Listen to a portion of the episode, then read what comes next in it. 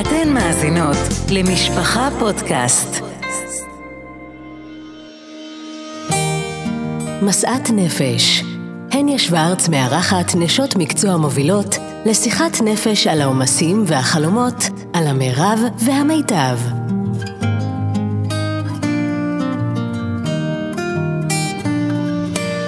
שלום לכל המאזינות וברוכות הבאות לפודקאסט משאת נפש. מה משאת הנפש שלנו נשים בכל הגילאים, מכל הקהילות? מה משאת הנפש שלנו אימהות, אחיות, בנות או סבתות? מה משאת הנפש של כל ברואי העולם? מהי בכלל משאת נפש? בפודקאסט זה נארח נשים בתחום הטיפול והעזרה הנפשית והרגשית לשיחה על ההווה ועל העתיד, על מה שיש לנו ועל מה שאנחנו רוצות שיהיה, על מה שחסר לנו ובעיקר איך נוכל להשיג אותו. כאן נדבר על דברים שמדברים עליהם על הספסל בגינה או במפגש חברות, אבל בעיקר נדבר על מה שלא מדברים שם, מה שלא תמיד ניתן להגיד לחברות או אפילו לבני משפחה, מה שלפעמים אנחנו לא מעזות לספר אפילו לעצמנו. דברים שטמונים בנו עמוק עמוק, נסתרים מעין כל, אבל לא מפסיקים להציק לנו. בפודקאסט זה נדבר על משאת הנפש, רצון עז להגיע לשלוות הנפש, לרוגע, להבנה של מה שקורה לנו, מה מפעיל אותנו וגורם לנו להתנהל כפי שאנחנו מתנהלות, ואיך ניתן לשפר את איכות חיינו הרוחנית, הנפשית, הרגשית. איך לשחרר חסמים וכאבים שלא נראים בחוץ ואין להם שום מודד חום או משטח גרון או בדיקת דם שיגלו אותם.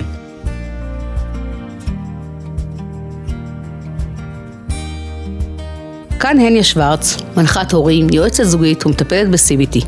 בכל פרק בפודקאסט זה, אארח אורחת אחרת לשיחה מלב אל לב, נפש לנפש. אתן מוזמנות לקחת חלק בפודקאסט, להציע לנו משתתפות מעניינות ורעיונות, להעיר, לבקש ולשאול כל מה שיעלה בדעתכם.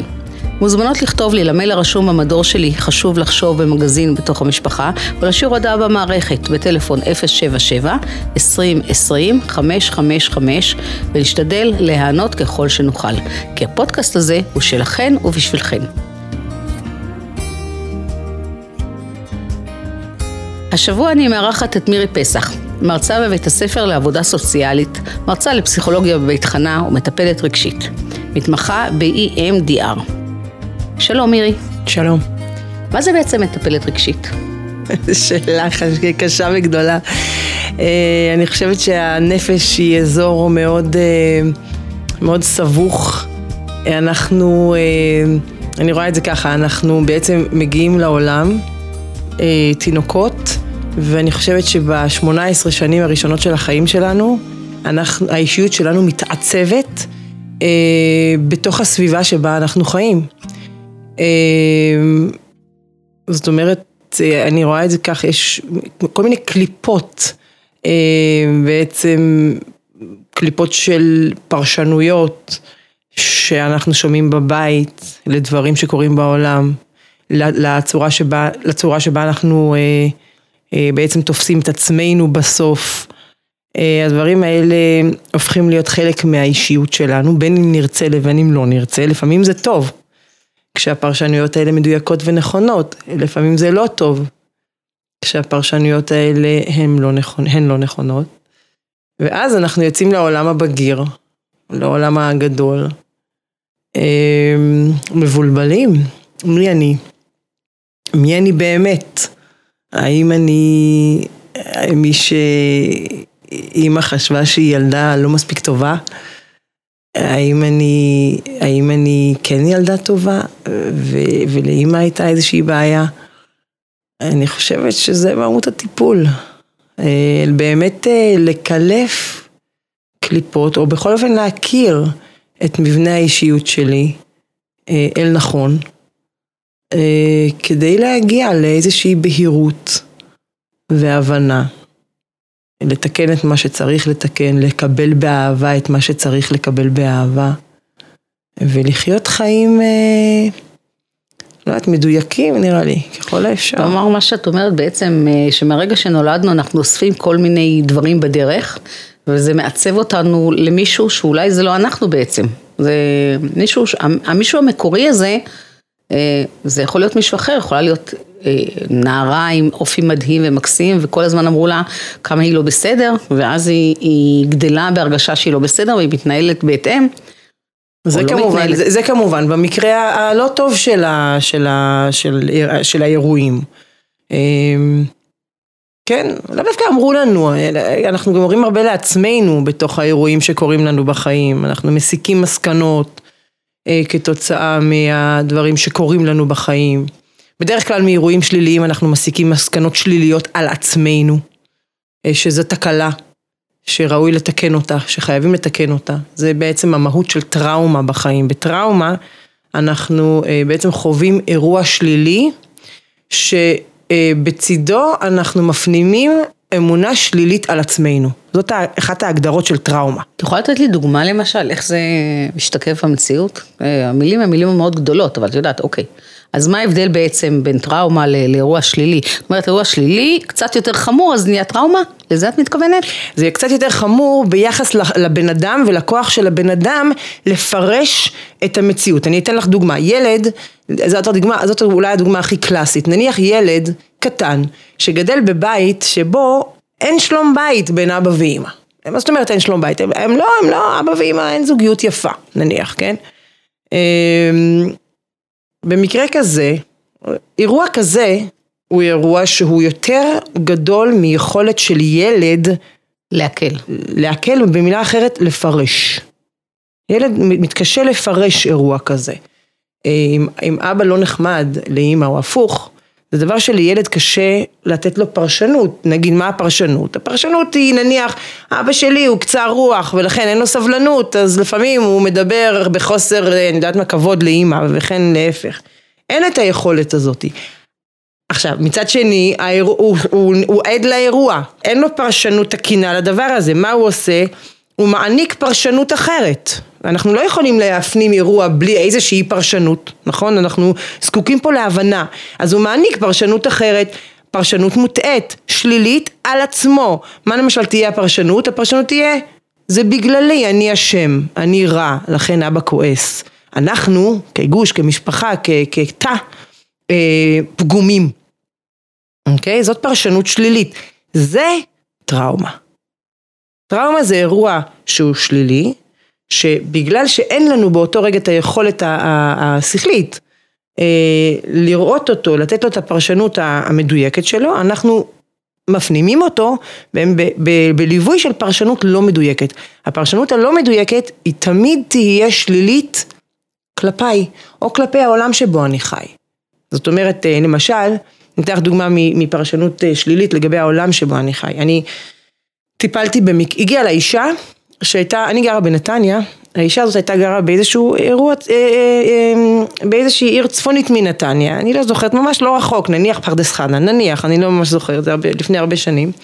והאישה הזאתי חוותה תאונת דרכים. חוותה תאונת דרכים. עכשיו, תאונת, דרך אגב, תאונת דרכים מאוד מעניינת.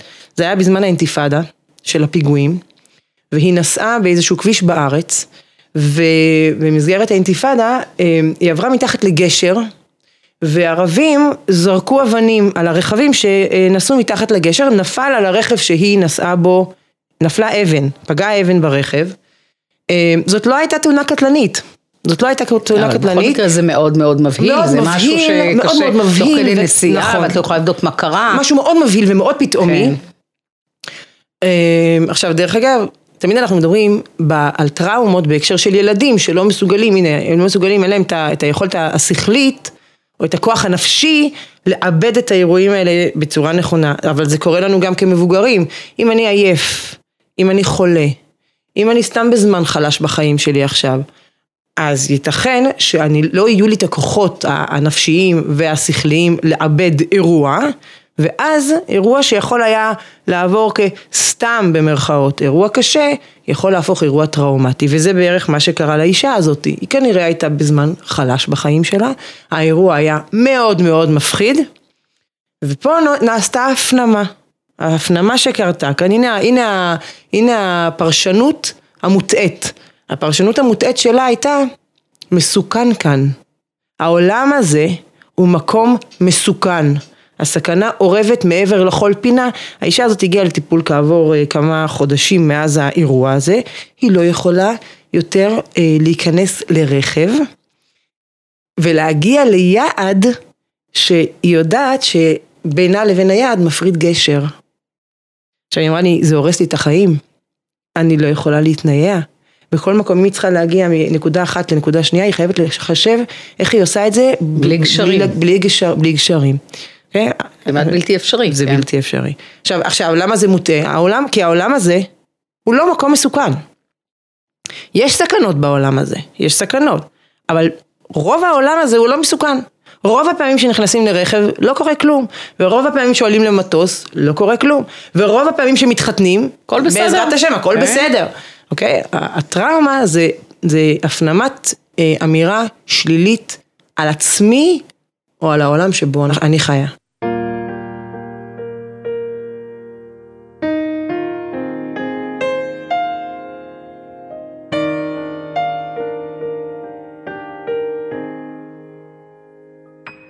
אבל את יודעת מירי, בסך הכל כולנו עוברים בחיים המון המון דברים. כלומר, אם אנחנו מדברים על אה, מישהו שהגיע נניח, כמו שאמרת, לגיל 18, שאנחנו מדברים על איזשהו טווח זמן, עד גיל 18 הוא חווה אין ספור דברים, נכון. חלקם היו דברים ממש קשים ואיומים, לא מדברת על ההורים בבית, זה יכול להיות המורה או נכון. הרבה, וזה יכול להיות הרבה מאוד דברים אה, בדרך, ולמעשה, מה שאת אומרת זה, כמעט לא יכול להיות שבן אדם מגיע לגיל 18, שוב אנחנו לוקחים את הגיל הזה כדוגמה, כן. והוא לא יהיה זקוק לטיפול. ו- או למאה טיפולים, או למיליון. אז זה- אה, ואנחנו ברוך השם יודעים שרוב בני אדם מתנהלים ברוך השם בסדר, וגם אם קורה להם באיזשהו מקום איזה ככה איזה פאנצ'ר, אז הם יכולים לשחרר את זה ב- באיזושהי צורה, אפילו בואי נגיד אם מספרים לאחות או משהו שלא יהיה. אה, אז, אז איפה, אה, איפה ההבדל של אנשים שאת רואה שבאמת קשה להם אחר כך לסחוב את החיים אחרי שקורה להם איזשהו משהו שאנחנו קוראים לו כרגע טראומה, ואין אנשים שאומרים, אוקיי, היה, לא נעים, לפעמים אפילו הם מתעוררים בלילה ככה מזיעים ונרדמים מחדש, שזה אומר שאין להם טראומה. אני, אני אגיד לך, אני, אני, אני עוסקת ב-EMDR. EMDR זה באמת טיפול מוכוון טראומות בעיקרו.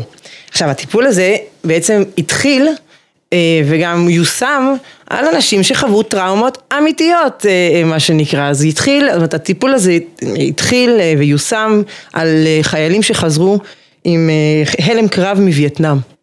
שבאמת, אה, מי שקצת יודע, בווייטנאם חיילים חוו... אה, אה, בג'ונגלים, הבטון, דברים, ודברים שהנפש לא יכולה בכלל לשאת, ושם, שם, שם, בעצם, על החיילים האלה, הם היו הראשונים.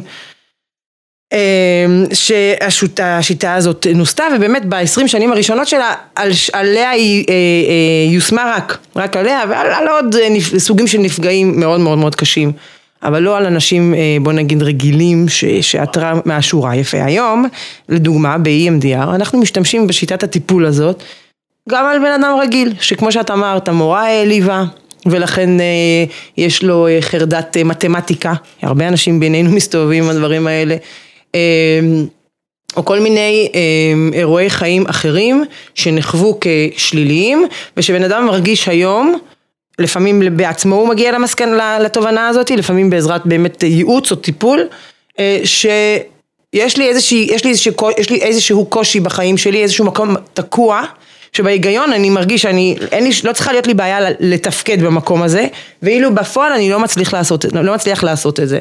שם אנחנו כן היום מיישמים גם EMDR, שבעיקרו זה באמת טיפול שאמור להיות אה, אה, נוסד, נולד בשביל לטפל בטראומות קשות. מה זה אומר לנו? זה אומר לנו, האם זה אומר לנו שכולנו אה, פוסט טראומטיים, שכולנו עברנו טראומות? התשובה על זה היא כן ולא. כן, אני אומר, אני, מה זאת אומרת כן? כן, כן, כי כן, מהגיל הזה 0 עד גיל 18, ודרך אגב גם אה, קדימה ואילך, אנחנו, לכל אחד יש באמתחתו איזשהו סיפור אה, שבו הוא הרגיש אה, מותקף, אה, מושפל, אה, כופה, אה, חסר אונים.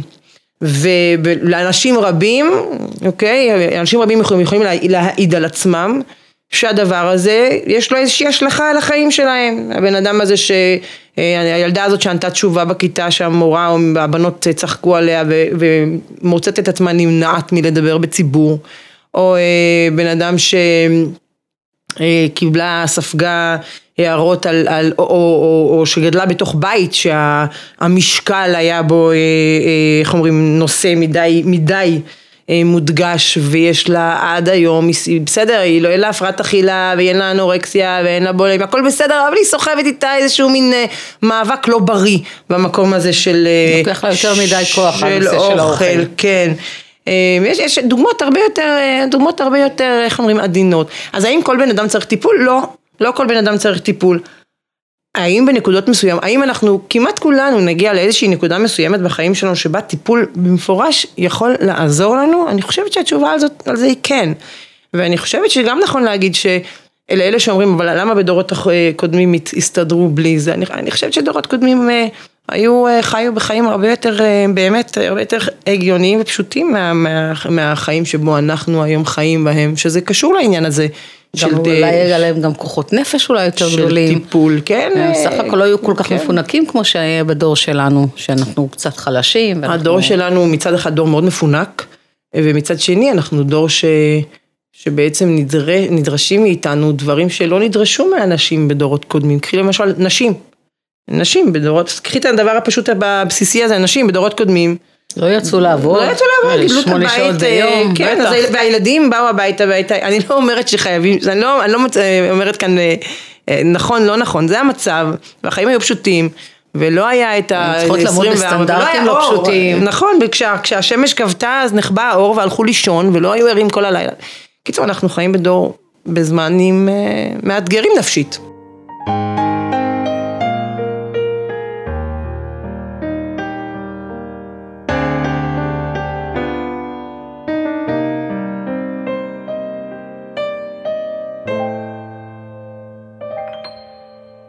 אז את אומרת שבעצם בסך הכל בדורנו מי שצריך ללכת לטיפול, מי שמרגיש צורך יותר, נכון? כן.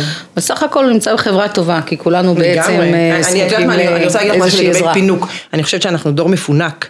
מבחינת uh, הדברים הגש, הגשמיים, הפיזיים שיש מסביבנו, אנחנו דור מאוד לא מפונק נפשית. אנחנו דור, uh, לדעתי, שמתמודד עם עומסים נפשיים שאני לא יודעת על אף דור לפנינו שהתמודד. אם את חושבת על זה. אה, את יכולה לתת לי דוגמה למה את מתכוונת? מה יש דווקא עכשיו, בואי נגיד, לא מדברת על הקורונה, את יודעת, הקורונה בכלל טורפת לא את כל הפרטים. על הקורונה בכלל. בואי נשים אותה רגע בצד, ותגידי לי מה את רואה בדור הזה שה... כי אני לא יודעת, סבתא שלי אה, עלתה לארץ, את יודעת, לא היה לה משפחה, אה, הכל נשאר מאחור וכולם הלכו, והכאבים הם משהו שאי אפשר להסביר אותם, והיא בנתה מאפס, מאפס אני מתכוונת, פיזית, כלכלית, לא היה לה כלום, היא הגיעה עם הבגדים להוראה, גנבו אותם בירידה ביפו מה, מהאונייה, גנבו להם את המזוודה האחת והיחידה, וכמו שהם עם הבגדים, ככה הם התחילו. היום כמטפלת, אם אני מסתכלת אחורנית ואני מנסה לשחזר ב, ביכולות של הילדה שהסתכלה עליה אז, אני ראיתי בה אדם שלם ומושלם. לאו דווקא מנקודת מבט של הילדה, מנקודת מבט שהיא באמת החזיקה המון המון על הכתפיים, והיא מעולם לא הייתה צריכה, כמו שאת יודעת מה, כמו שאני צריכה. אני צריכה שיהיה לי את הזמן שלי, ואני צריכה שיהיה לי את המיטה שלי, ואני צריכה ש... אוי ואבוי אם העוזרת לא תגיע. אני כבר בכלל ב... בקיצור, מה קרה לנו במהלך השתי דורות האלה, שאני כן מרגישה שאנחנו אה, מפונקים. זאת אומרת, אני, אני, אני מרגישה שאני לא אישה מפונקת. אני אישה שעבדה קשה כל החיים, ואני עובדת עדיין קשה, ו, ואני אני, אני לא חושבת שאני מפונקת, ועם זה אני אומרת, לעומת סבתא שלי, אה, אני שיא הפינוק. כאילו איזה תנאים טובים יש לי, איזה... היא עשתה את הכל מהמקום המאוד מאוד מאוד לא פשוט. ועדיין היא לא הלכה לטיפול. ויכול להיות שהיא הייתה צריכה, אבל היא הסתדרה בלי. והעובדה היא שהיא הייתה מאוד נורמלית נקרא לזה, והיא העבירה את הנורמליות שלה הלאה. הכל היה מאוד מאוד בסדר. אז מה קורה בדור שלנו, שבאמת אנשים, ואני אני פוגשת, כמו שאת פוגשת, אני פוגשת גם את, את האנשים האלה שבאמת באים ממקום מאוד קשה. בואי נדבר אפילו על דיכאון אחרי לידה, זה לא שלא היה פעם, בסדר? היה פעם דיכאון אחרי לידה, לא ידעו לזהות אותו, קראו לזה במיליון ואחת שמות, אבל היום זה נפוץ בצורה באמת, אה, אה, אין לי הגדרה אחרת מנפוץ, מחוץ מנפוץ מאוד. תראי, אני... מה קרה לנו במהלך השנים? איפה... אני אגיד לך משהו. אני משווה את זה למה ש... אחד הדברים שקורים לנו היום, אני משווה את זה למסכים. מה הכוונה משווה את זה למסכים? הרבה מחקרים, המון מחקרים מראים שצפייה, צפייה מוגברת במסך, זאת אומרת בסרטים, בתוכניות, במסך, כל מה שרץ על המסך, זה דבר לא נכון, לא בריא, לא תקין ולא יעיל בכלל לבני אדם, וודאי וודאי לילדים. עכשיו למה? עזבי, אנחנו בכלל לא נכנסים לתוכן של מה רואים על המסך. בואי נגיד שרואים על המסך... חתונה של ההורים. יפה, חתונה של ההורים, יפה. למה זה לא, למה זה לא, למה זה לא בריא, אחד הדברים, למה זה לא בריא למוח, למה זה לא בריא לשכל, למה זה, זה, זה כל כך היום, כל, הרבה מאוד מהפרעות הקשב והריכוז מופנות למקום הזה, למה? פשוט כי סרט בנוי באופן שהתמונות רצות נורא נורא מהר, נכון? ככה עשוי סרט, אני לא בקיאה בטכנולוגיה, אבל תמונות שטסות במהירות, בתוך שנייה טסות שם אלפי תמונות, אם לא עשרות אלפי. המוח לא עובד ככה, המוח עובד הרבה הרבה יותר לאט. אז יש פה איזשהו פער בין מה שאנחנו רואים למה שהמוח שלנו בעצם אמור אה, לעבד, אוקיי? וזה דבר לא טוב, דבר פוגעני, זה גורם לילדים לקטסטרופות גדולות, היום אנחנו לא רואים ילד כמעט, רק בציבור החרדי באמת, לדעתי, שמחזיק ספר וקורא ספר עם נייר, מנייר, לא רואים את זה. אה, עכשיו, עוד פעם, בלי שניכנס לתוכן של מה שרואים, עוד לפני התוכן, גם סרטים הכי טובים ונעימים, לא טוב, אל תרבו בזה. לגבי מה אני אומרת את זה, אנחנו חיים היום, וזהו, אני אומרת לעצמי ככה, בן אדם היה צריך להגיע, אה, בסבתא שלך הייתה צריכה להגיע מאשדוד לירושלים, כן? היא בטח עלתה על סוס ועגלה, נכון?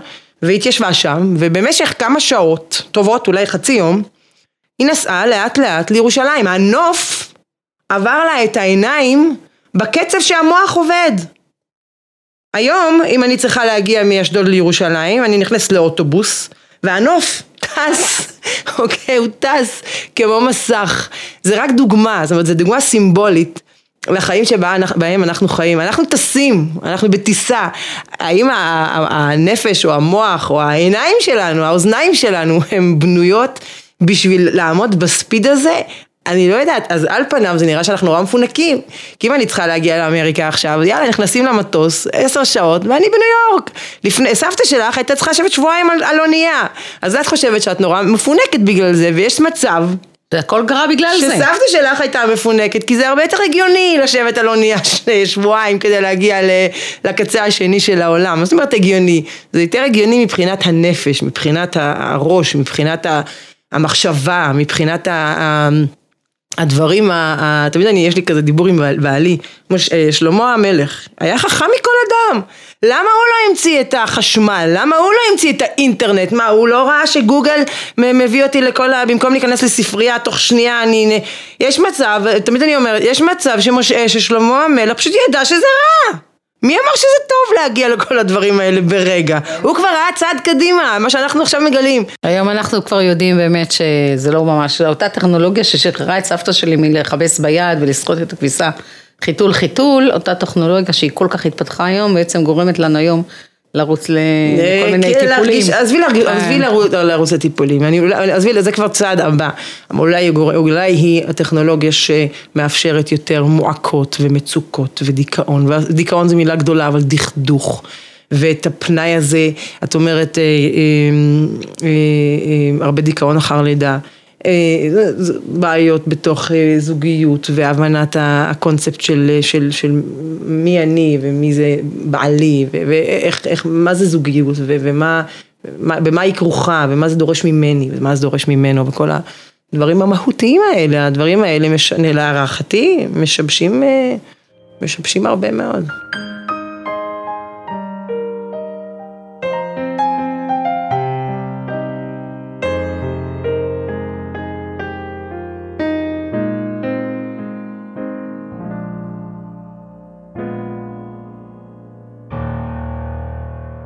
אנחנו מדברים על טיפול ואנחנו מבינים שרובנו זקוקים ככה מדי פעם לנבור בעצמנו, אני רוצה לשאול אותך, אה, מה את אומרת, האם צריך לנבור בעבר כדי, כלומר מגיע אלייך, כדי לשפר את המצב בהווה, מגיע אלייך אה, מישהי לטיפול, שמה לך את המצב, המצב הוא כזה וכזה, כי הוא קורה כאן ועכשיו, והיא לא כל כך אוהבת להיזכר בדברים, או שתשאלי אותה על אבא שלה ואימא שלה, או המורה שלה, או מה שלא יהיה. לדעתך זה חיוני לנבור בעבר? מה, יכול, האם זה יכול לעבוד בלי? האם, כן, האם את חייבת לנבור בעבר כדי לשפר את המצב בהווה? תראי, הבנת, ה... כשאנחנו מבינים, כשאנחנו מקבלים, את יודעת, הרבה אנשים מכירים את, ה... את, ה... את ויקטור פרנקל ואת הספר הידוע שלו, אדם מחפש משמעות. נכון? ויקטור פרנקל היה פסיכיאטר, נודע, כן, ש... כן. שהיה ב... לפני השואה, כבר פרסם את ה... התחיל לפרסם את התובנות שלו, ואחר כך הוא עבר את אושוויץ, ובעקבות אושוויץ הוא כתב ספר על מה שעבר עליו באושוויץ מנקודות, מנקודת המבט של פסיכיאטר. והספר שלו, שהוא ספר, אחד הספרים הידועים בעולם, נקרא אדם מחפש משמעות. הוא אמר שאם אנחנו, אם יש אה, למה, אם יש לבן אדם למה, אז כל איך, אז, אז, אז יש איך. אם אני מבין למה אני קורא לי דברים, למה אני חווה, אז כבר יש איך, יש כבר איך להתמודד עם זה. אז כן, בגדול, יש אה, אה, משמעות למשמעות, זאת אומרת, יש יעילות להבנת למה הדבר הזה קורה לי. זה, זה עוזר לריפוי. כי אם אני מבינה למה זה קורה לי, זה עוזר לריפוי. אמ, את רוצה שאני אתן לך דוגמה מאוד יפה לזה? תמיד דוגמאות זה נהדר. טוב. אחר כך תזכיר. מעניין, את יודעת, זה אוקיי. פיקנטי. אה, אוקיי, מישהי שהייתה לה, שסבלה כל חייה מחרדת טיסה. סבלה מטיסה, זאת אומרת, היה לה פחד לעלות על מטוס. לא, לא פחד ברמה שזה עצר אותה, אבל פחד ברמה שזה עשה לה את, ה, את החוויה הזאתי מאוד מאוד רעה. אה, גם כשהיא, בעיקר לפני שהיא עולה על המטוס וגם כשהיא על המטוס. אה, וככה היה. אה, הייתה לה, הייתה לפניה, וככה היא ממש כל חייה. נניח בשלהי גיל 40, הייתה לה טיסה, היא הייתה צריכה לנסוע לשבוע לאירופה. אה, כשגם באירופה היא צריכה לטוס הלוך וחזור מנקודה בתוך אירופה, זאת אומרת שהיה לה בתוך שבוע ארבע טיסות.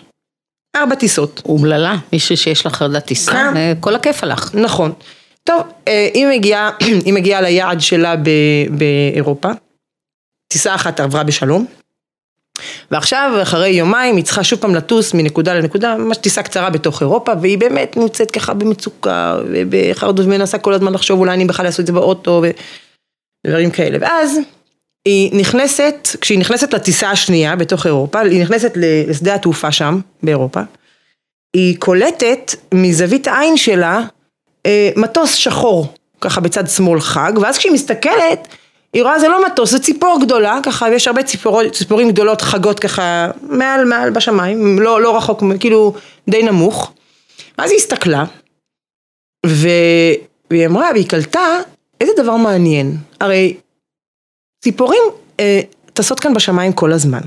וזה לא שאנחנו רואים ציפורים מתות על הרצפה אה, כדבר ש, אה, שבשגרה, זה אפילו דבר נדיר לראות ציפור מתה. זאת אומרת, ציפורים לא נופלות, מטוסים, זאת אומרת, מטוסים לפיכך, יש איזושהי, זאת אומרת שהיא קלטה, לא, היא קלטה, שבאותו רגע היא קלטה שיש איזושהי פיזיקה מאוד חזקה והגיונית מאחורי הרעיון הזה שהמפלצת הברזל הזאת היא מתרוממת, זה מה שהפריע לה תמיד, איך הדבר הזה עומד, עומד בשמיים, כן?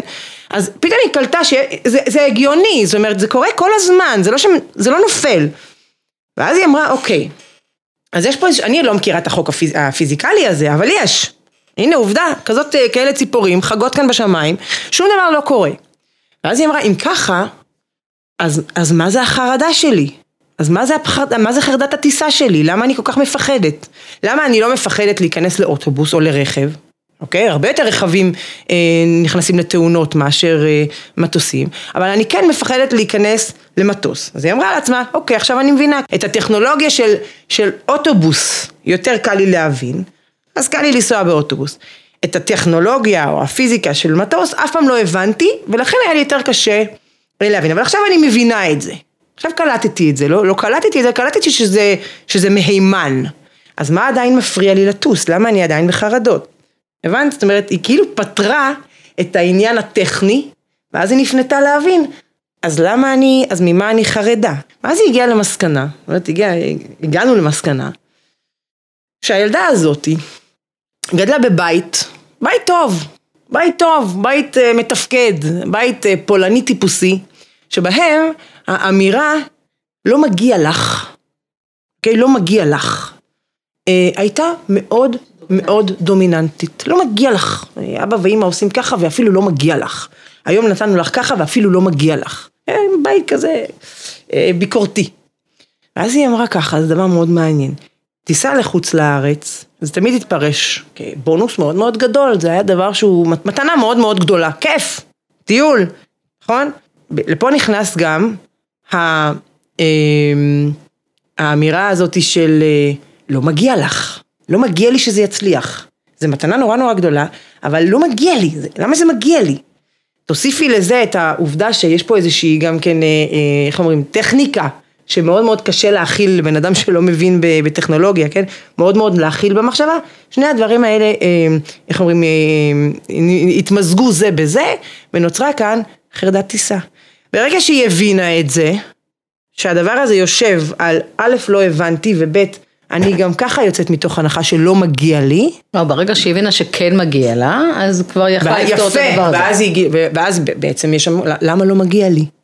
למה לא מגיע לי? בעצם, מגיע מאוד. כן, וזה גם כן בטיפול, אני, אנחנו עוזרים לאנשים להתחיל להסתכל עליי בעין טובה, את, את יודעת, אולי קודם כששאלת אותי מה מהות הטיפול, באמת זה אחד ממהויות הטיפול, ללמד אנשים להסתכל על עצמם בעין טובה. אנחנו יודעים נורא טוב להיות הקטגורים של עצמנו, מאוד מעט אנחנו יודעים להיות הסנגורים של עצמנו, אז להתחיל לחבב את, את מי שאני, ומגיע לי, למה לא מגיע לי, אוקיי?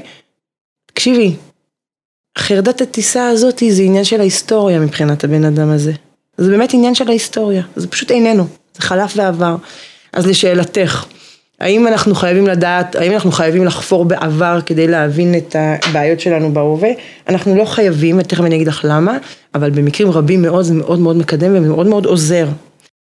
זה גם יכול לעזור בדרך הזו לעוד הרבה מאוד דברים לא פתורים, נכון, שיכולה בבת נכון, אחת להבין מאוד, באותו נכון, רגע. מאוד עוזר, וכמובן שבטיפול טוב, אנחנו לא ישר נכנסים לחפירות, כן. נכון, ואנחנו לא מאשימים אף אחד מהעבר, אין פה שום, תמיד אני אומרת, אה, אבא ואימא לא יושבים פה על כיסא הנאשמים, אנחנו פה נמצאים כדי להבין אה, מי אני, ואיך, מה הכוחות הפועלים בי, ומה מערך הפרשנויות שלי לחיים, לעולם ולעצמי.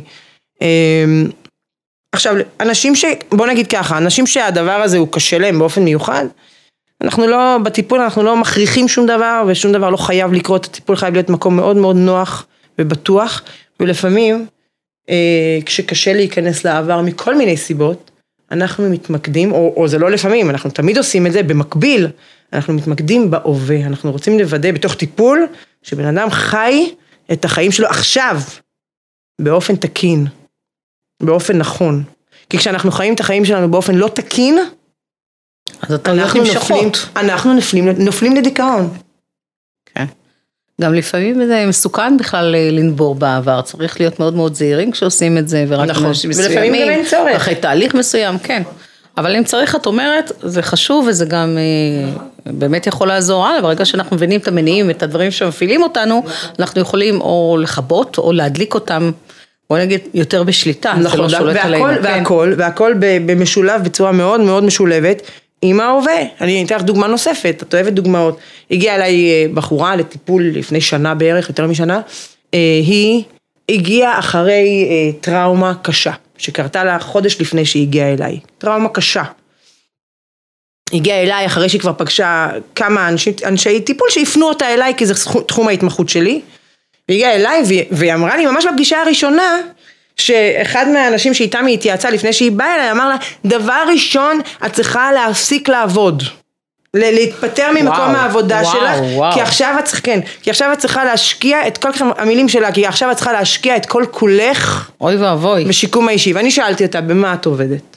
והיא ענתה לי במה היא עובדת, ואז שאלתי אותה, את נהנית, יפה, את, את אוהבת את מקום העבודה שלך? זה המקום שלך חמצן, היא אמרה מקום מצוין, כן. ואני, ואני, ומרוצים ממך שם? להפסיק כזה דבר. קודם כל, אז את אומרת לנבור בעבר, קודם כל, הצעד הראשון היה מהר לחזור לעבודה. מיד לחזור לעבודה, אוקיי? זה דלק להמשך. ודאי, את, את, לא יכולה, את לא יכולה לעבוד היום כשדברים בחיים שלך כרגע, או זה מאוד קשה לעבוד עכשיו, אם דברים בחיים שלך כרגע לא עובדים תקין, וזה יכול להיות, הנה, מבחינת תעסוקה, זה יכול עוד פעם, זה יכול להיות מבחינת מערכות היח... מערכת היחסים שלך, עם הילדים שלך, עם הבן שלך, עם הבת שלך, עם ההורים שלך, עם בעלך, וכן הלאה. צריך לחזק תמיד בזמנים כאלה את המקומות החזקים של הבן אדם, מקומות שבהם נותן, נכון, מקומות התפקוד, כוח, נכון, נכון, נהנה ושמח נכון, לו וטוב לו, נכון. ואז יש לו גם כוח להתחיל אה, לנבור או לטפל בדברים הקשים, כי בלי זה אין, אין פשוט אין כוחות, הכל נגמר.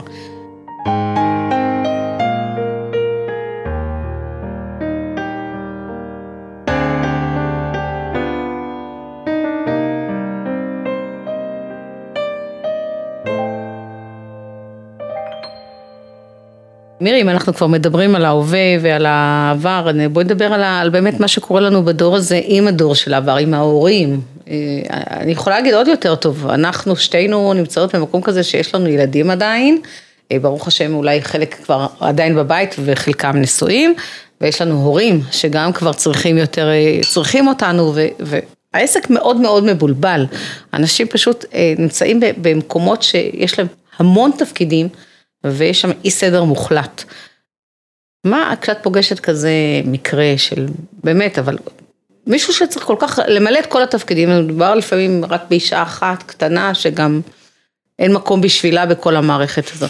מה היית מציעה? שזה, שזה גם כן דבר שהוא אה, יותר נכון לדור שלנו, כי באמת נכון, אה, תוחלת החיים עלתה. נכון, זה משהו חדש, לאימא נכון, שלי לא היה את זה, לאימא נכון. שלי... היום אה, לסבתות עדיין כן, יש אימא, כן, ועד כן, 120. כן, ברוך השם, תודה לאלוקים זכינו. נכון. אבל אנחנו צריכים לדעת מה לעשות עם הזכות הזו ולא אה, לקלקל אותה. נכון.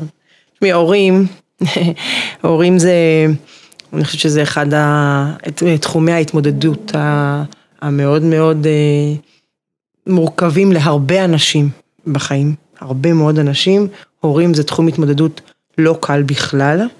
אמ, יש, יש באמת, יש אנשים בני מזל, שההורים זה באמת 100 אחוז, או אפילו לא יודעת אם 100 אה, אחוז זה, זה גדול, אבל אה, באמת באחוזים מאוד גבוהים, ההורים זה באמת אה, אך ורק מקום של מנוחת הנפש וביטחון ושלווה וכוח, הם בני מזל. אני לא חושבת שהם הרוב, אני חושבת אה, שבמקרים רבים הורים זה, זה תחום התמודדות מורכב.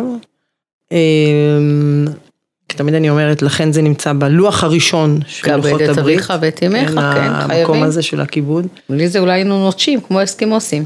ממש ככה. שמים את ההורים כן. על איזשהו אי בודד ונותנים להם להעלים מחיינו. כן, למרות שדרך אגב, אני תמיד אומרת, גם זה לא שייך. אי אפשר להתנתק מהורים. כי אז יש איסורי מצפון ואז יש בלאגן. אי אפשר, אני לא יודעת אם אפשר, אי אפשר להתנתק מהורים, והדבר שאנחנו חייבים לעשות זה באמת, גם כשזה קשה, אה, למצוא את הדרך, חייבים למצוא את הדרך לחיות איתם אה, בצורה הכי מכבדת והכי שלווה אה, שאפשר, ובשביל המטלה הזאת אנחנו נזקקים להמון תבונה. לדעתי, המון תבונה, המון, אה, הרבה תפילות לדעתי, במקרים רבים, הרבה מאוד תפילות. אה, יודעת, הנה, הנה עוד דוגמה, אה, מקרה שאני מטפלת בו, שזאת אישה צעירה, ש... שאני יכולה לומר לך ש... אה, בוא נגיד, נפגעה בביתה מההורים שלה בצורה הכי קשה שאפשר להעלות על הדעת. אה, ולפני אה, תקופה אה, היא אמרה לי, מירי, זהו, אני מתנתקת, אני הולכת להתנתק. ואני אמרתי לה, אני לא בטוחה שתצליחי, אני לא חושבת שזה אפשרי. צריך למצוא את הדרך לשמר איזשהו קשר, באופן, כמובן, שאני, כשאמרתי לה, אני לא חושבת שתצליחי, כי אני לא מדברת כאן על העניין ההלכתי. לא, לא, לא, זה עניין לרב. אני לא חשבתי שהיא נפשית תוכל לעמוד בדבר כזה, ואני חשבתי שצריך למצוא דרך שמצד אחד להחזיק איזשהו קשר, מצד שני ודאי ריחוק, כדי למזער את ה... אה, הכל בשביל למזער את המחיר הנפשי שלה. הכל בשביל למזער את המחיר הנפשי שלה, אני לא, ההורים ממש לא מעניינים אותי בסיפור הזה בשום פנים ואופן, אה, וגם אין פה שום עניין הלכתי, יש פה את העניין שלה, מה יקרה לה בנתק כזה. אה, זה היה מאוד מעניין, כי באמת כעבור שבועיים היא אמרה לי, אני, אני לא, זה לא, זה לא, זה לא דבר שאפשרי, ו, ו, ו, וזה חלק מהעבודה, אם את עוד פעם, עוד, עוד פעם לשאלתך מה זה טיפול, כן, למצוא למצוא את, השביל, ה, את השביל בדרך, הזה, כן. בדיוק, זה שביל מאוד מאוד ייחודי. כן, מאוד עדין. מאוד עדין, מאוד ייחודי, לכל בן אדם חייב להתאים. לאחד זה, את יודעת, לאחד זה לעלות להורים כל יום, ולאחד זה להתקשר להורים כל יום, ולאחד זה להתקשר להורים פעם בשבוע, ולאחד פחות מזה, ו, ולאחד יותר מזה, ו, וזה מאוד קשה. אבל המטרה של זה היא באמת להביא לשלווה נפשית לנפגע, ובסופו של דבר גם לפוגע. כן, בדרך כלל בואי נגיד זה לא כזה קיצוני. נכון, לקחתי, זו דוגמה כן, קיצונית כן, מאוד, אז, מאוד אה, מאוד. ועדיין, מכיוון שיש לנו פער דורות מאוד מאוד אה, גדול, ואנחנו תכף נדבר גם על מתבגרים, כי גם פה יש לנו, דווקא בדור שלנו, אה, סוג של קושי שלא היה קיים. אה, אני באמת חושבת שזה, הורים זה דוגמה למערכת יחסים, אני חושבת, הכי אה, קיצונית, שאנחנו לוקחים אותה בזה נכון. שהיא משפיעה על החיים שלנו, אה, ממש, הם ההורים שחינכו ונתנו וגידלו אותנו, יש פה עניין של הכרה טובה, נכון, ויש פה עניין של, נכון. של מצווה, ויש פה עניין של יחסי אנוש, ויש פה כל כך הרבה עניינים נכון. עדינים, הכל שבאמת. צריך, כן, שצריך באמת להחזיק, להחזיק את הדבר הזה מאוד מאוד, אה, באמת, מאוד אה, בעדינות, מאוד ברכות, ובאמת יש כאלה שהיחסים האלה, הם אה, מלווים אותם כל החיים, לא פתורים, וממש ממש חבל.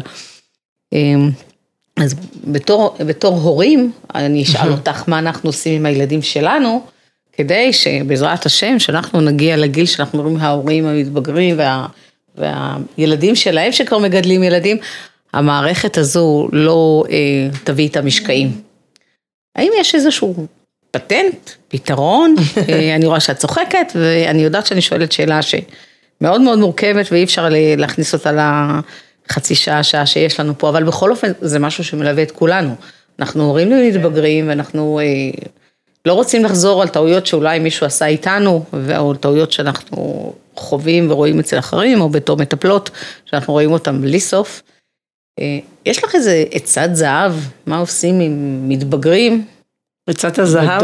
איזה עצת זהב, אם את יכולה, אם את לא יכולה, אני אומרת לך שאני לא, מבינה, זה בסדר. גמור. יש עצת. זהב. עצת הזהב זה תפילה. אה, וואו. עצת הזהב זה תפילה, צריך הרבה להתפלל. אה, עם ילד, בכלל בחיים, אבל עם ילדים, חייבים הרבה להתפלל. יש באמת הורים שעושים הכל נכון. הורים טובים, אני רואה את זה הרבה. הורים שעושים הכל, באמת, מה זאת אומרת הכל נכון? הורים טובים. עושים את המקסימום שהם יכולים. כן, הורים טובים, הם הורים טובים, הם זוגות טובים, ובתים טובים, ו, ו, ואז יוצא, יוצא איזשהו מתגב- מתבגר או מתבגרת, אמ, שמביאים להורים ולמערכת. אה, סערה גדולה. סערה גדולה ועוגמת נפש, וזה כואב מאוד לראות את זה, זה אחד הדברים הקשים מאוד, אני מאוד מאוד, אה, מאוד, מאוד, אה, באופן ממש קשה לי עם הדבר הזה, כי זה דבר שהוא, אין דבר יותר כואב מלראות את זה, זה כואב. אה, מה, מה אנחנו באמת, מה אנחנו, האם יש משהו שאפשר לעשות כדי ל, למנוע את זה? ללכת עם ילדים, אה, ללכת עם האמת, תמיד אני אומרת, לא להגזים, ו, ולא, ולא להמעיט. ולא להגיד לו איפה שלא חייבים. ככל האפשר, בדיוק, כן. להגיד, נכון, לא להגזים, זאת אומרת, להגזים להיות הכוונה- קשובים. נכון, להיות כן. קשובים. בקיצור, אין עצת זהב, יש הרבה עצות זהב. כן, ולעבוד על המודעות של עצמי. דרך אגב, אם את רוצה משהו כללי מאוד, זה, אני חושבת, ככל שאני עובדת על מערכת היחסים שלי עם עצמי, ומגיעה למקום הזה, דיברנו על זה קודם, שאני מחבבת ומקבלת את הבן אדם שאני באשר אני, ככל ש... וזאת עבודה לחיים. ככל שאני מצליחה במקום הזה, בעבודת העצמי שלי, המערכת יחסים שלי עם הילדים שלי היא באמת השתקפות של מערכת היחסים שלי עם עצמי. ברמה מאוד מאוד גבוהה. כלומר, אם אני חיה בשלום עם אני מי שאני, בשלום אני אחיה בשלום גם עם הילדים שלי, כי הילדים שלי זה חלק יחיו מ- איתי. יפה, כי הילדים כן. שלי זה חלק ממני. אז אם אני חיה בשלום עם עצמי, באשר אני, ב-IQ שלי ובמשקל שלי וברמה הכלכלית שלי, הכל, אני מקבלת. אז אני גם מקבל את הילד שלי ככל הנראה, ולקבל ילד זה גם כן טיפ זהב.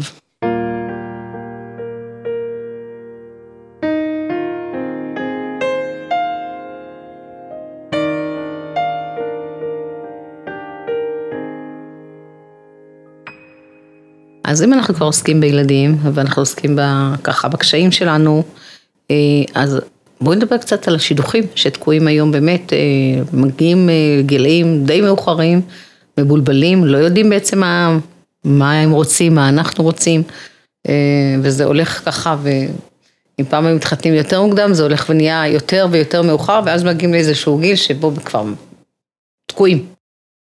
שידוכים זה נושא מאוד מעניין, אני הרבה מאוד מתעסקת בזה, מאוד מעניין אותי. תראה, אני מוצאת בגדול שהרבה, לא כולם, בכלל לא כולם, ממש לא, אה, אבל יש הרבה אה, בחורים ובחורות אה, שמאחורי מצב תקוע עומדת דבר ש... עומד דבר שאני אני קוראת לו, המצאתי אני חושבת את המונח הזה, קלאוסטרופוביה מצבית, ככה זה נקרא. ככה אני קוראת לזה. פירוש. אה, להתארס, להתארס זה להיכנס לחדר סגור. נכון? יש אנשים שיש להם קלאוסטרופוביה, אנחנו יודעים שזה אה, חרדה במקומות סגורים. להתארס זה להיכנס למצב סגור. זאת אומרת, אין בריחה, אין יציאה. אין בריחה, אין. לשבור שידוך זה, השם ישמור, זה דבר גדול. אנחנו לא שוברים שידוך. הסכמנו, חתמנו, אמרנו שאנחנו מוכנים, אה, עשו בור, ומכאן ואילך עד 120. התקשרנו לחברה הראשונה, אני מתארסת הלילה. הסיפור נגמר, כן. זהו. הסיפור סגור, אני מאורסת. וזה מצב סגור. וכמובן שחתונה עוד יותר סגור, ובעזרת השם ילד עוד יותר סגור. אה, זהו, זה מצב סגור, ודאי שאנחנו יכולים, אה, התורה נותנת לנו את האפשרות להתגרש, ביהדות אפשר להתגרש, שלא כמו באסלאם או בנצרות. אבל זה קצת מסובך להתארס במחשבה שהתורה מאפשרת להתגרש. אף אחד לא עושה את זה, ומי שעושה את זה, אוי ואבוי. כן, זהו. לא- וזהו, בוודאי שהמקומות האלה שבהם אנחנו שוברים שידוך, או חלילה מתגרשים, זה מצבי קיצון, שזה הדבר הנכון לעשות, זה חד משמעית, אבל אף אחד לא רוצה להגיע לשם, אנחנו לא שם, ולכן אמ, אני מוצאת במקרים רבים, לא תמיד, אני, אני, אני חייבת להדגיש, כי אני גם מכירה באמת, אני מכירה בחורים ובחורות שבאמת לא, הם, הם פתוחים והם מוכנים והם מוכנים באמת, ל, ראש, הראש פתוח והם לא תקועים על שטויות, ועדיין לפעמים זה מתעכב, השם ישמור. יש אלוקים שיש לו תוכניות אחרות. ממש ככה, אבל במקרים רבים יותר, אני חושבת, מהניסיון שלי, אין לי מחקר מספרי, אבל מהניסיון שלי במקרים רבים יותר, יש כאן איזושהי חרדה. עכשיו החרדה הזאתי מתחבא, היא מתחבאה אחרי כל מיני רציונליות, רציונליות. עוד אוקיי? לא מצאו את הנכון בינתיים. לא, היא חייבת שהוא יהיה בחור, אה, אה, אה, יודעת מה, גבוה ובהיר. ו, וגם אה, אחד שהולך, יושב וילמד כל החיים. אז, אז אם זה לא... בדרך כלל כש, כש, כשבחורה... מתעקשת על משהו מאוד מאוד מסוים. ועוד בגיל מסוים, כן. על, על דברים כמו, אני לא רוצה לזלזל באמת באף אחד, אבל בהיר, כהה, גבוה, נמוך. מבינים שיש שם משהו אחר מאחורי הדברים. במקרים רבים מעלה לי חשש, המון פעמים אני, אני יכולה לשאול, אה, אחד הדברים שאני אשאל, אה, עם כמה בחורים כבר יצאת, עם כמה, כמה, כמה... נפגש, כן. כמה mm-hmm. פגישות, מתי זה קורה שאת מתחילה, מתי בפגישות את מתחילה להרגיש ש, שהוא לא נכון לך, את יודעת, במקרים רבים שיש את הקלאוסטרופומיה המצבית הזאתי, אנחנו נשמע דבר מאוד מעניין. הייתה התלהבות גדולה לפני הפגישה, היה, הייתה פגישה ראשונה מצוינת. ככל שזה יתקדם. הייתה פגישה שנייה טובה, ככל שזה יתקדם, אני הכרתי פעם מישהי, שבפגישה הרביעית זה תמיד ירד, יש לו זקן, לא, הוא מגולח, הוא גבוה, הוא נמוך, הוא ככה, הוא ככה, בפגישה הרביעית. למה? כי זה יתקדם לקראת סגירת הדלת. אוקיי, אז, אז פה צריך לדעת את זה, להכיר את זה, ולתת לבחורה את הכוח, אני קוראת לזה לקפוץ, לקפוץ למים. ודרך אגב, זה נורא נורא מעניין, אחרי שקופצים, נהיה טוב. שקט. כן? פשוט נהיה שקט. כי מאוד מאוד יפה. העניין. אה, אני יכולה, יש לי הרבה מקרים כאלה, אבל אה, זה מאוד יפה. דווקא בשנה האחרונה, אני מוצאת בקורונה, בשנה האחרונה, היו כמה מקרים גדולים של גאולה כאלה. ואני פשוט אה, הרגשתי שזה אור גדול. איך את מסבירה את זה? אין לי הסבר. דווקא בסגרים לא ודווקא בבידודים פתאום נהיה צורך? יש אנשים שאומרים, אולי את יודעת, לרווקים ולרווקות, הבידודים היו קשים מאוד, יותר קשים אולי לאנשים רגילים, אולי, אולי זה, אולי אה, כשהקדוש ברוך הוא נותן אה, משהו מר, אז אנחנו מקבלים אה, גם משהו מאוד מתוק. אני, אין לי הסבר, אבל אני יכולה להגיד לך שבשנה האחרונה, אני באופן אישי, אישי, ליוויתי, ארבעה מקרים, ככה עכשיו שאני עובדת בשליפה ממש, ארבעה מקרים של אנשים שנגאלו, וזה אנשים שהיה הרבה ייאוש סביבם, הרבה מאוד ייאוש סביבם. אני מוזמנת השבוע לחתונה שאף אחד לא חשב שהיא תקרה, כן, ברוך השם, ואני אה, זכיתי, זכיתי, זכיתי להיות האדריכלית מאחורי השידוך הזה, זה משהו שאני הולכת איתו. מהרגע שהיא צלצלה והזמינו אותי לחתונה ושאלתי אותה, את באמת רוצה שאני אבוא? כי כאילו לא כל אחד רוצה שהמטפלת שלו תבוא, ובכל אופן, אמרה לי כן, את תבואי ואת תסמכי אותי וכל המשפחה רוצה להכיר אותך, אני עברה לי צמרמורת ואני אומרת לך את זה עכשיו. באמת לזכות, אה, אה, לעזור לאנשים לצאת מתוך המאסר הזה שהם כופים על עצמם זו זכות שאי אפשר להסביר אותה, זה, זה משהו, אני, אני, אני אומרת לך, אני באורות גם עכשיו. זה ממש, אני זה אור- לחתונה, זה אור גדול, זה אני אור עד גדול. החתונה, כן. אני אהיה באורות ואחריה כן. בוודאי עוד יותר. כן, כן. אבל זה, אני מאוד מבינה מה שאת אומרת, זה אור זה, גדול. זה זכות, כן. אני חושבת שבכלל טיפול זה זכות, את רואה בן אדם מגיע כפוף, אה, נמוך, אה, חלש, אה, כאוב מאוד, כאוב, כאוב, ואת אה, רואה אותו אחר כך יוצא זקוף, יוצא שמח. שבוע שאלתי מישהי בסוף הפגישה איך את מרגישה, והיא אמרה לי קל. זה היה פשוט אה, תענוג. כן, אז זה באמת אה, זכות גדולה, ואת הזכרת מקודם תפילה, אז אה, כן, אנחנו צריכים לעשות בזה הר- הרבה מאוד שימוש. אה, אנחנו עושות, זאת אומרת, מה זה צריכות? בלי זה לא נכנסים לחדר ו- ותוך כדי. אה, מירי, סיפור מעניין, אנחנו לקראת סיום, משהו ככה שאת רוצה לספר לי פיקנטי, את רואה שאני אוהבת סיפורים, אני חושבת שגם המאזינות אוהבות סיפורים, זה גם מאוד מאוד מדגים את, העבודה שאת עושה. אה, בתוך, אה, ככה, בתוך החדר הסגור, שאף אחד חוץ ממי שאיתך ואת לא נמצאים בו, אז ספרי משהו ככה פיקנטי מבפנים, אפילו שניים. לא יודעת, יש כל כך הרבה, אני, אני, כן. אני אמשיך בעניין של שידוכים, היה לי את זה אוקיי. לפני, ממש לאחרונה, לא, לא מזמן בכלל.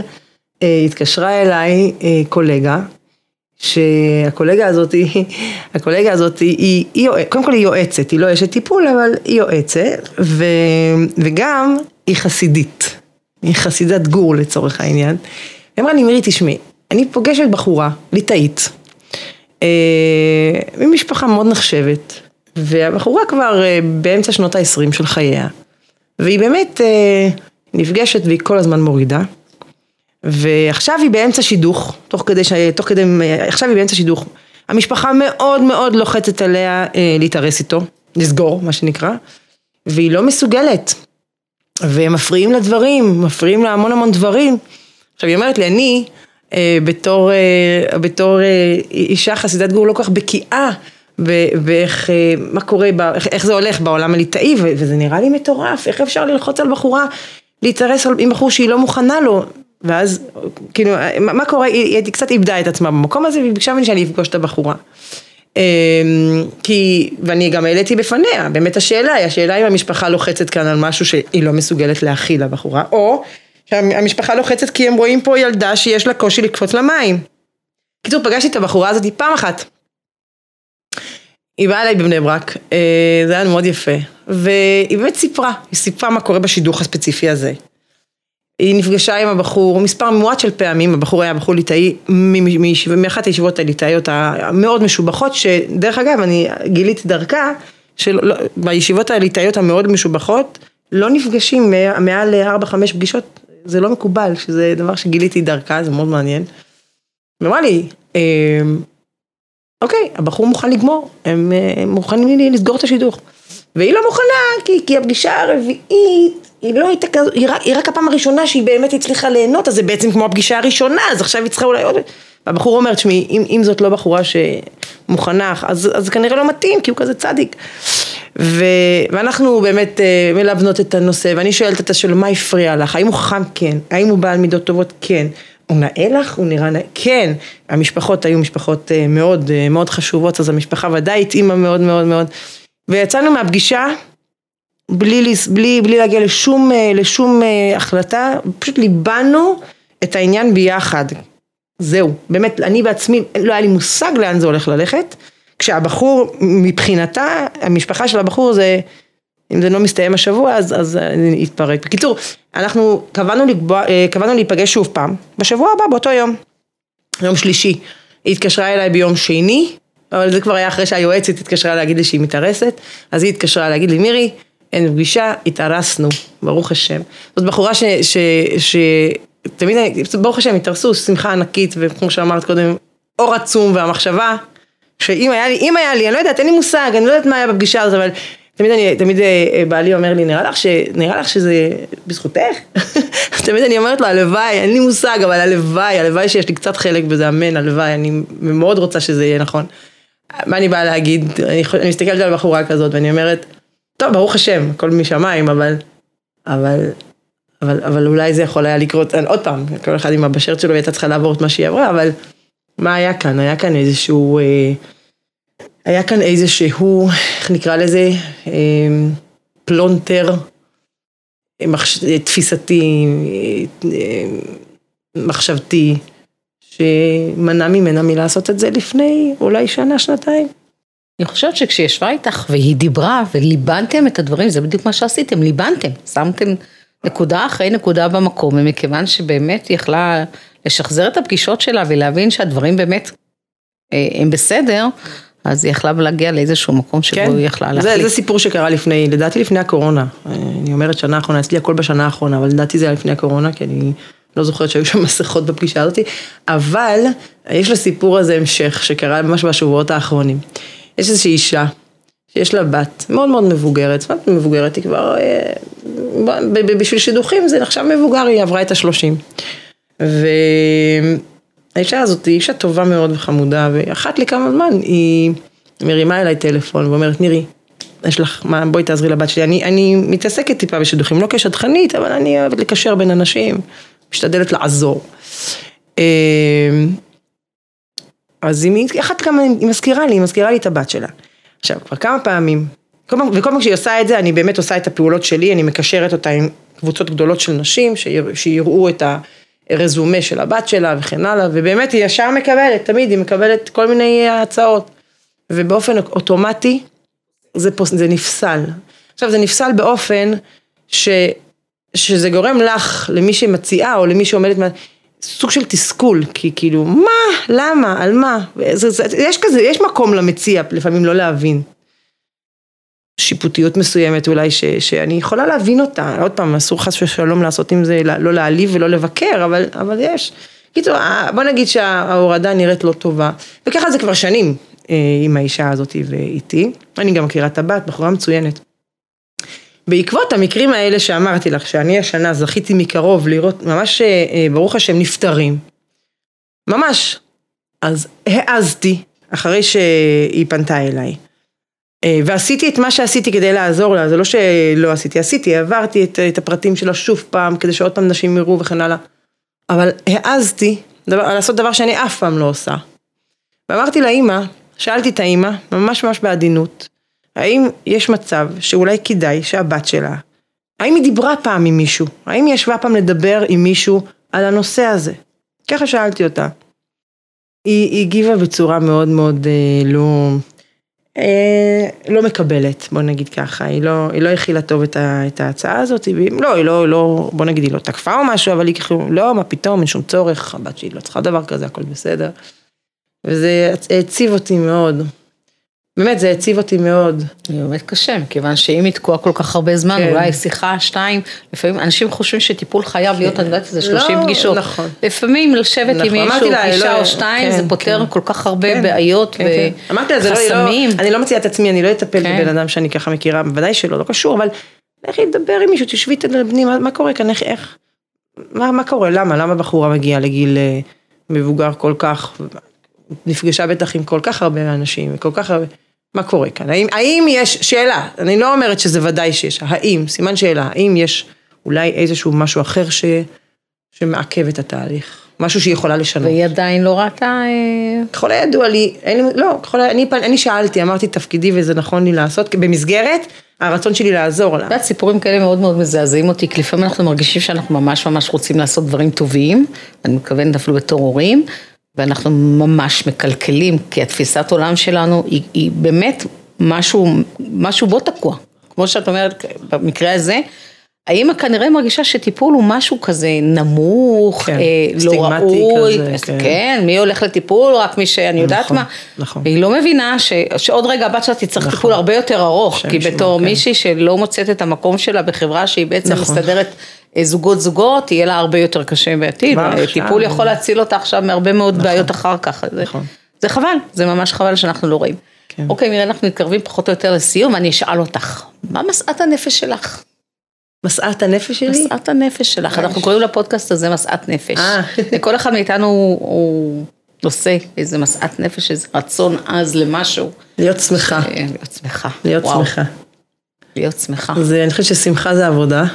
אנחנו צריכים לעבוד על השמחה. אם אנחנו לא עובדים אז זה לא שם.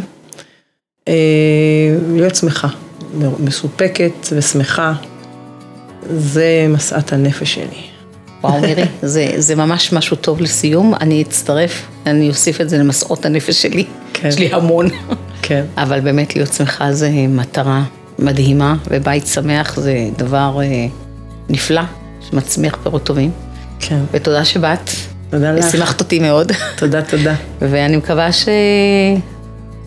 שהרבה נשים אה, שמעו, נעזרו ויוכלו לשמוח. אני מקווה גם.